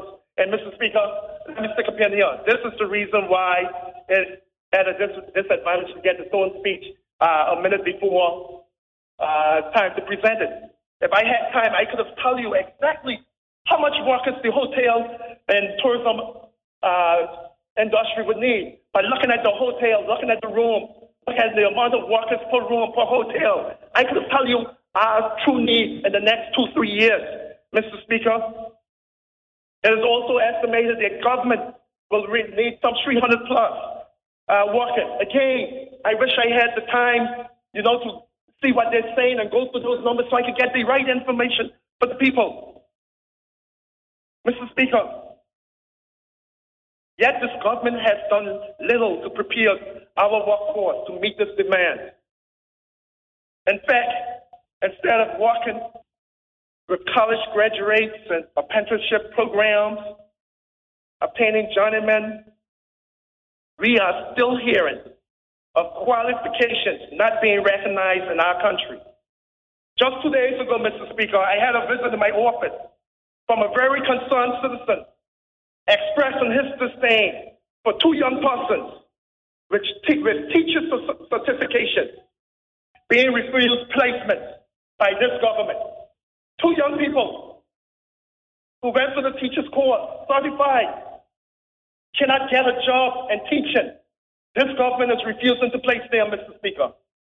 I had that visit two days ago. I won't say who they are, Mr. Speaker, but that is a shame, Mr. Speaker. We are talking about the youth are the future. They should get their education. We need teachers. And we have two young people trained in teachers. Today cannot get a job. Mr. Speaker, that isn't right. And repeatedly, Mr. Speaker, we are hearing of trained and Caicos Islands not being prioritized for those jobs right in their backyard, Mr. Speaker, right in their constituencies. They are not being prioritized. And this government failed to address that. They dance around the issue. Mr. Speaker, in touching jobs, I have to go back to scholarship for a minute. Last year, I sat in this honorable house, and I heard this PNP government claim that they had the best scholarship program in the history of this country. Yet today, there are post-secondary students across this country wondering if they will be able to further their education in the field of choice, wondering if they appeal, they begging to get a scholarship or a grant, them and their parents begging, will be heard by this government. Sadly, Mr. Speaker, the opposition appointed member and I came into this honorable house and begged this government to do to increase scholarships. We asked them, let's do a supplementary because there are far too many of our people who need to get off with scholarship. We told them that we will support it wholeheartedly. Come to the house the next week with a supplementary so we can get our qualified students, students with subjects and so out to school to fulfill their dreams. But when we were saying it, the Minister of Education was just shaking her head. Oh, no, no, no, no, no, no, no, no. That's not going to happen. And the opposition appointed member pointed it out. Honorable Minister, you're saying no? I said, come on. I paid, I turned, I turned away from the Honorable Minister. I look at the Premier and the Minister of Finance. Let's do this supplementary right away. Get your team to work. Let's do the supplementary. Get our kids, those kids who have been left out, get them on scholarship. Again, we had, no, no, no, no, no, no. That's not going to happen, Mr. Speaker. But, Mr. Speaker, those scholarships for our people, but we hear it right off. Yes, Mr. Speaker, my government did write off, but we did the scholarships for the people. It has to be a balance, Mr. Speaker. Mr. Speaker, in the last two years, a large number of our people have migrated to the United Kingdom for the chance of a better life. Imagine that, Mr. Speaker. Each one of us know and hear of a family or a family member who have migrated to the United Kingdom for a chance of chance of a better life. They are saying that they cannot make it here in their own country, that they have to go all the way to the United Kingdom for a chance for a better life, for a chance to go to school, to be able to go to school, since they were not offered a scholarship. So if they go to the United Kingdom, get a British passport, they may be on local terms, and them and their parents can afford it. Mr. Speaker, I know about that, but I, I will make it possible. Mr. Speaker, others have to go because of medical appeal. Mr. Speaker, they cannot get the medical attention here that they need in their own country where they're paying ANIB and ANHIP. But yet they have to go to England just to get that medical care for their family. Mr. Speaker, that shouldn't be happening when we have $425 million inside the budget, biggest budget ever. Mr. Speaker, the statistics show that we are seeing more deaths than births amongst our people. And Mr. Speaker, I ask this Honorable House, what plans does this government have to stop these trends? We heard nothing in the so-called speech, Mr. Speaker, and I guess we all guessed it right. You don't have to say it. There's no plans. We all think of it. I can see it on your face. I can see it on your face, Mr. Speaker. You're thinking the government has no plans. I know that. I can see it on your face. Mr. Speaker, it isn't the population growth policy that produces our results. It isn't the population growth policy that is making this happen. It is this government. Mr. Speaker, I want you to understand that our country has a government whose time has passed. A cabinet out of ideas and out of energy. And a cabinet, I may say, not showing up, Mr. Speaker. Five members of the Premier's team not here today, Mr. Speaker. Speaker, it shows that they are being led by a Premier who is entirely out of touch. And Mr. Speaker, I have to tell people, I really do like the pre honorable Premier. I think he's a wonderful human being. Have much respect for him. But when it comes to his leadership, Mr. Speaker, his performance in government, Mr. Speaker, no, no, no. Mr. Speaker, this government is satisfied with mini, minimum benefit instead of reaching ma- maximum benefit, and it shows.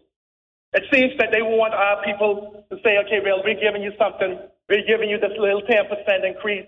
Uh, that's all you need. Uh, the last government can do nothing. So shut up and take this. You know, be happy with what we're giving to you. That isn't the way, Mr. Speaker. That isn't the way. You have to see what is the maximum benefit. You know, not just do a little uh, ceremonial pay and grade review. It has to be legitimate, Mr. Speaker. So, Mr. Speaker, with this day and age, the economic outlook for our people should be good. We have a sustainable economic plan that will grow wealth for our people based on sound investment. Mr. Speaker, but this government is diversing away from that economic plan.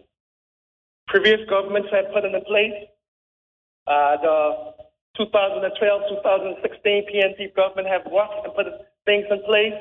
The 2016, 2020, 21 PDM government have put things in place. But what we're seeing this current PNP government doing dismantling everything, Mr. Speaker. But, Mr. Speaker, instead of putting things in place for our people, we see the Honorable Premier advertising Christmas parties. When people going through the worst things, bad things we seeing, okay, put out the Christmas party list. Let's keep them drunk and happy. Let's keep them partying. Let them get excited about the party. Is that what you're saying for people? Put out your Christmas party calendar from in the middle of summer, in the middle of hurricane season, all you're thinking about the parties in December. Mr. Speaker, come on. Come on now. I was appalled when I saw that, Mr. Speaker. We be having a party tonight, huh? The next party? Isn't there a party tonight at the reception?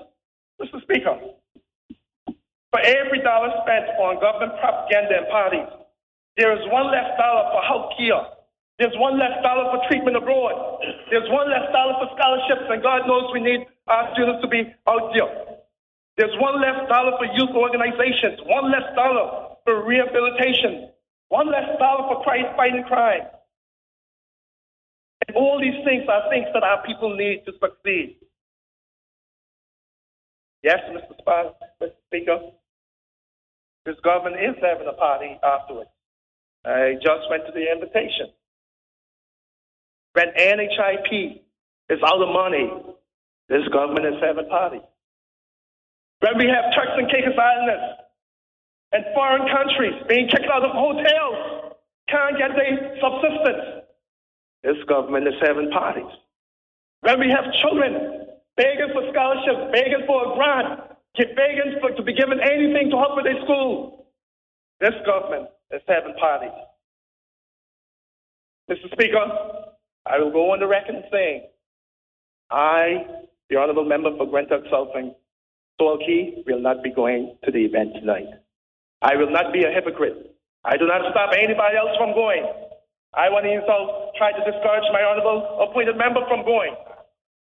But as for me and mine, I will not be going. I will not be a hypocrite. I will not be going to a government party when our people is struggling, when our people is asking for help and assistance and not getting anything, and I must be seen partying on the people's pulse, Mr. Speaker. Not me, not me, Mr. Speaker. Mr. Speaker, what is the point of a throne speech? It's supposed to be a strategic plan for the government if it has no strategic action. No action at all. Mr. Speaker, after having access to more money than any other government in the history of the Turks and Caicos Islands, they have broke the bank, left many departments and programs not able to make ends meet, out of basic supplies, Come on, Mr. Speaker. Go around to government offices. Ask some of them if you have paper, if you have ink, if you have these supplies. This day and age in 2023, ask them. Mr. Speaker, just do a walkthrough. Ask them about their basic supplies to operate. And we're talking about 420 something million dollars. Mr. Speaker, this government is so out of touch, it's unbelievable. Speaker, I see poor planning as the whole mark of this government and it appears that they are getting worse. And Mr. Speaker, that brings me to the infamous DMO. We heard it in the in the throne speech. Mr. Speaker, it looked like this government have awakened some sort of something when they were dealing with the, the DMO. I heard their wordings and they choose their wordings carefully. Mr. Speaker, two years have passed since the opposition appointed member and I first found the alarm about this DMO. Mr. Speaker, we had honorable honorable members on the opposite side so zealously defend their beliefs, and this is the best way to ensure the protection and survival of our tourism industry. Speaker, we have seen the country just won a recent prestigious tourism award. Mr. Speaker, that has nothing to do with the existing DMO. That has to do with actions and so from the past towards forward, Mr. Speaker. Again, we want to go on record saying, yes, we know that things need to change, things need to be enhanced, things need to be brought up to date. but enhance the existing body, enhance the existing staff. Bring in what you need. That is what we're saying. We're not saying enhancement doesn't need. We agree with the promise, but we just don't agree with the method that you're using. That is what we're saying. Mr. Speaker, I want to tell, tell the listeners and all of you, the listeners out there and all of you, that they see, they see me coming. They see the opposition appointed member and myself coming. They aren't happy about what we are saying. But they have been very happy with this current PNP government because they know they can get whatever they want under this government. They know that they can do whatever they like to our people in our country under this government. But with the, a PDM government that I will lead, they know that they have to respect our people. They know that they have to respect our country. They know that I am coming to re- re- renegotiate all those bad deals. They know that I am coming to repeal a lot of those bad deals.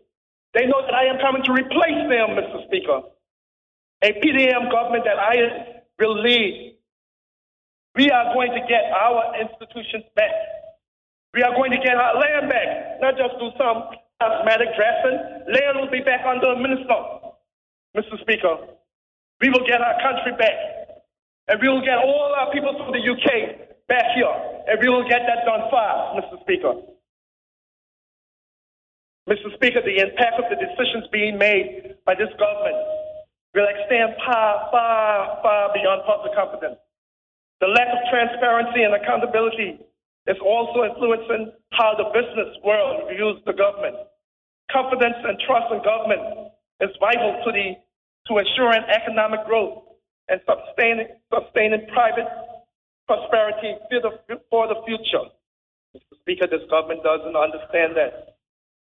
This government seems unaware of the fiscal responsibilities of our island, and it appears, appears obvious that the possibilities of long-term projections are not there, Mr. Speaker. How can this government manage our financial future? How can this honorable premier manage our country when he cannot keep track of his own members? Mr. Speaker, I want to know if you cannot get your own house in order, how do you expect to get the country in order, Mr. Speaker? I can tell the opposition appointed member now that under uh, my administration, and you will be a minister, I'm, I'm calling on you, nobody is leaving during opening of the House. Nobody is leaving the country during budget debates. All these key issues are times in our calendar of this House of Assembly doing the people's work. No minister is going to be out of the country. No, that will not happen under any government that I lead, Mr. Speaker. You won't talk where you come for this work.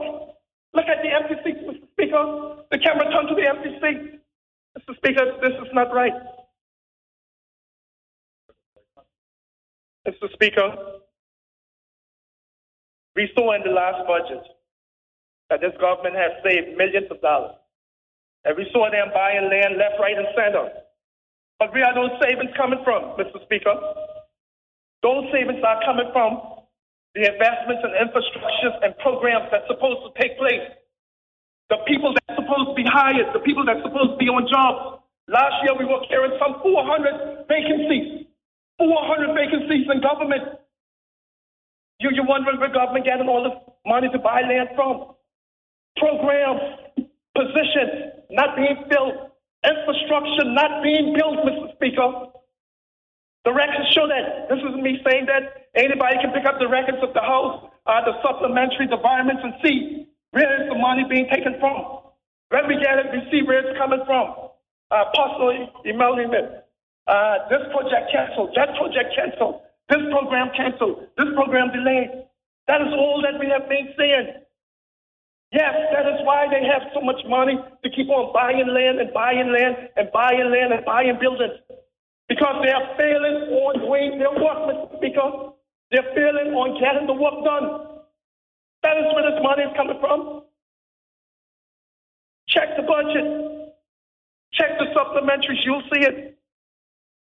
Mr. Speaker, it is very important for this government and our people to know that we see now that they have forgotten the most important principle of government.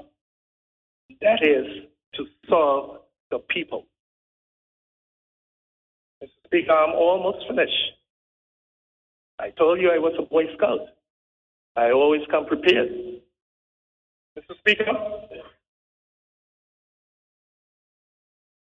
to serve the people. That is, that guides, that is the principle that guides this current opposition and the future government. And there are better ways of running this country, Mr. Speaker, than what this government is doing. In the months ahead, Mr. Speaker, my team and I will continue to share our vision and plans as we invite input from our people on the way forward. We will listen to our people. And everything we, do will be predicated on one of our core principles. These are the core principles that the Honorable Opposition Appointed Member and I subscribe to.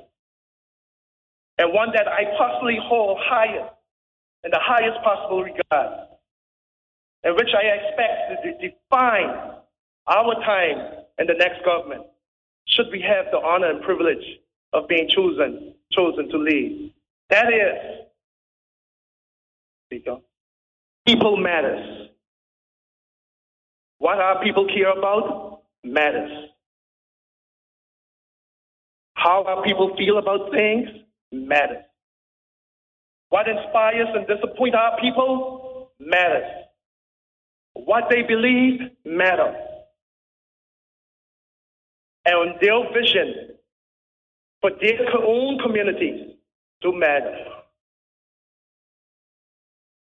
This government has worked very hard to move from our people. A PDM government that I would lead will bring our people closer together. And that's the way it should be in a democracy, Mr. Speaker. We will move forward, Mr. Speaker, as one people. We need to draw on the ideas of our people. We want their input. We need them to give the, be given the opportunity to share their views with those who are elected to serve them. Mr. Speaker, this is not happening. Our people do not get that opportunity to share those views with the people that have been elected to serve them. Now we know, Mr. Speaker, that there are challenges ahead. But since when have the Turks and Caicos Islands people been afraid of facing challenges? We faced them for over 500 years. From time the British came here and enslaved the, and the British and the Spanish came here and enslaved our indigenous populations and pulled the rest of our family from Africa. We have been facing challenges in these islands, Mr. Speaker. Mr. Speaker, in recent times we have seen Hurricane Ike. We have faced that challenge and came out on top. We have seen Irma and Maria. We have faced that challenge and came out on top. We have seen the pandemic. We have faced that challenge and came out on top, Mr. Speaker. Mr. Speaker, a PDM government that I lead would rise to the moment where this government has badly failed. Mr. Speaker, a PDM government that I lead would tackle the immigration crisis head on and not hide behind the curtains when it's time to address it. Mr. Speaker, a PDM government that I lead would tackle health care and funding for the health services, ensuring that the necessary facilities are in place for disease prevention, treatment, and cure, Mr. Speaker. Mr. Speaker, a PDM government that I lead would ensure that all our people who are serious about furthering their education or obtaining a new skill or enhancing an old skill will get a scholarship, a chance to pursue their dream in whatever subject area that can benefit the country. That is what we need in this time and age, Mr. Speaker. That is how we need to develop our people. A PDM government I lead will be will provide the best possible internet connectivity for all our islands of the Turks and Caicos Islands, providing high speed connection for work, for education, for sharing content, and for entertainment, Mr. Speaker. A PDM government that I lead, Mr. Speaker, will ensure that civil servants' salary are on the same level of remuneration as the government statutory bodies, Mr. Speaker. Why we have all these different one government, but we have one set of people making thousands of dollars and the other set making under hundreds, Mr. Speaker. It is one one public cost. We have to balance that off, Mr. Speaker. And a PDM government that I lead will balance that off for the civil servants, Mr. Speaker. Mr. Speaker, a PDM government that I lead will improve public services so that they deliver for the people who are paying for them. Speaker, we would have a strategy, a strategy with a roadmap to grow additional industry. Because they have no, we haven't heard about growing industry. I was waiting to hear that inside of the throne speech. Speech. I heard nothing about diversifying the economy, serious decision, a roadmap. Mr. Speaker, we have to look at things like fishing. We have to look how we can get that as a major industry. Fish stocks and many other places are low. We have a market that we could capitalize on, and we know how to do it. We have a plan that we know that we have an export product being sought after around the world, and we know that if things happen, at least we have fish, lobster, and conch to feed us for a couple of months and stocks, Mr. Speaker. We know that we won't go hungry. Yes, we know agriculture and so, but fishing, we have to look at that, Mr. Speaker. But we hear nothing about that. No vision, Mr. Speaker. No vision by this government. Mr. Speaker, a PDM government that I lead would have a plan, and we'll have that almost completed to revive every historic town district in our country with new businesses on all islands providing, providing sufficient finance. And sufficient is the key word here.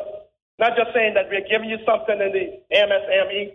It has to be sufficient to get those businesses up and, up and running. And locally owned startup businesses, Mr. Speaker. Mr. Speaker, we will be the government of the moment with the ideas that meet the aspirations of our people. Mr. Speaker, we have to remember that yes, our islands are beautiful by nature, but our greatest resource is our people. Mr. Speaker, those who are listening, those who are watching, those in this honorable house, you have our commitment. And under our leadership, we will build our people resource. Together we can accomplish anything. Together we can face all challenges.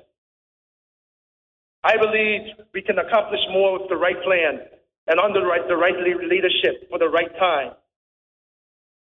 Mr. Speaker, I truly believe that you only have to reach out instead of not being like this government who always shut out.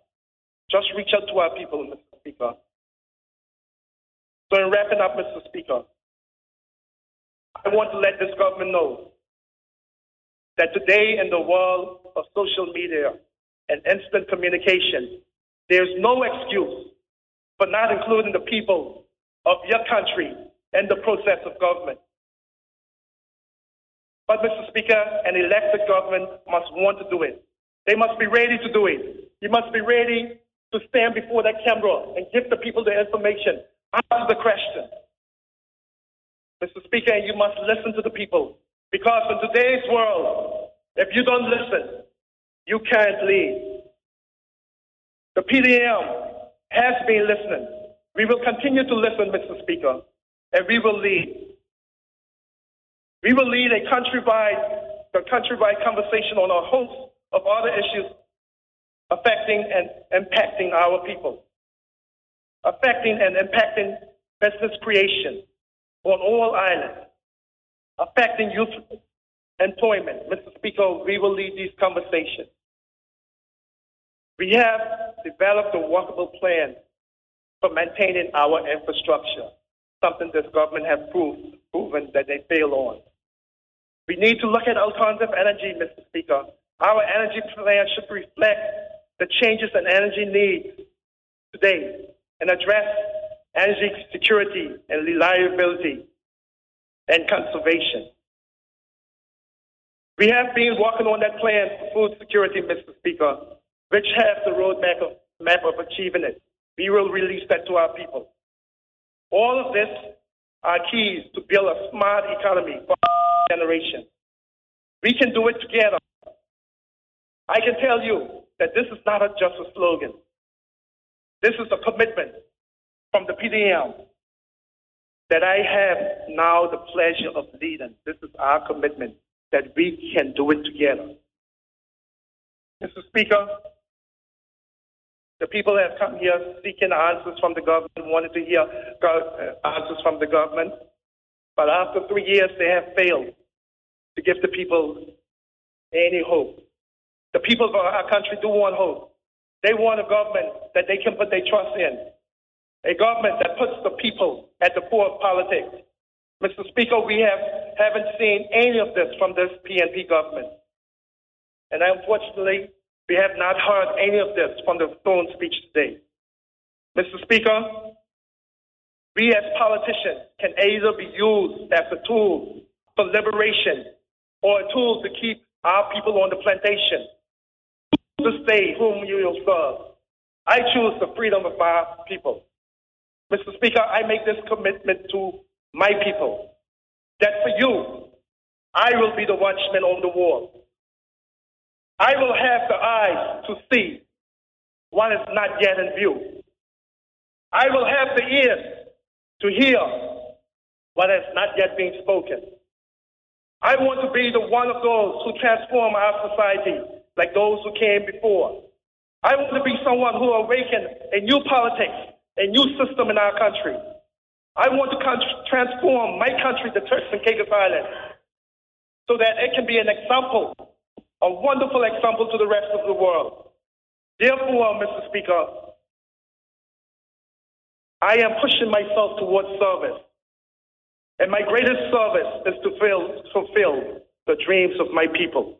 Thank you, Mr. Speaker, and thank you, people of the Texas. Thank you very much, Honorable Leader of the Opposition, for your reply to the throne speech. Honorable members, we are very close to the one o'clock hour, and therefore I would like to suspend this Honorable House until 2 p.m. This Honorable House is hereby suspended.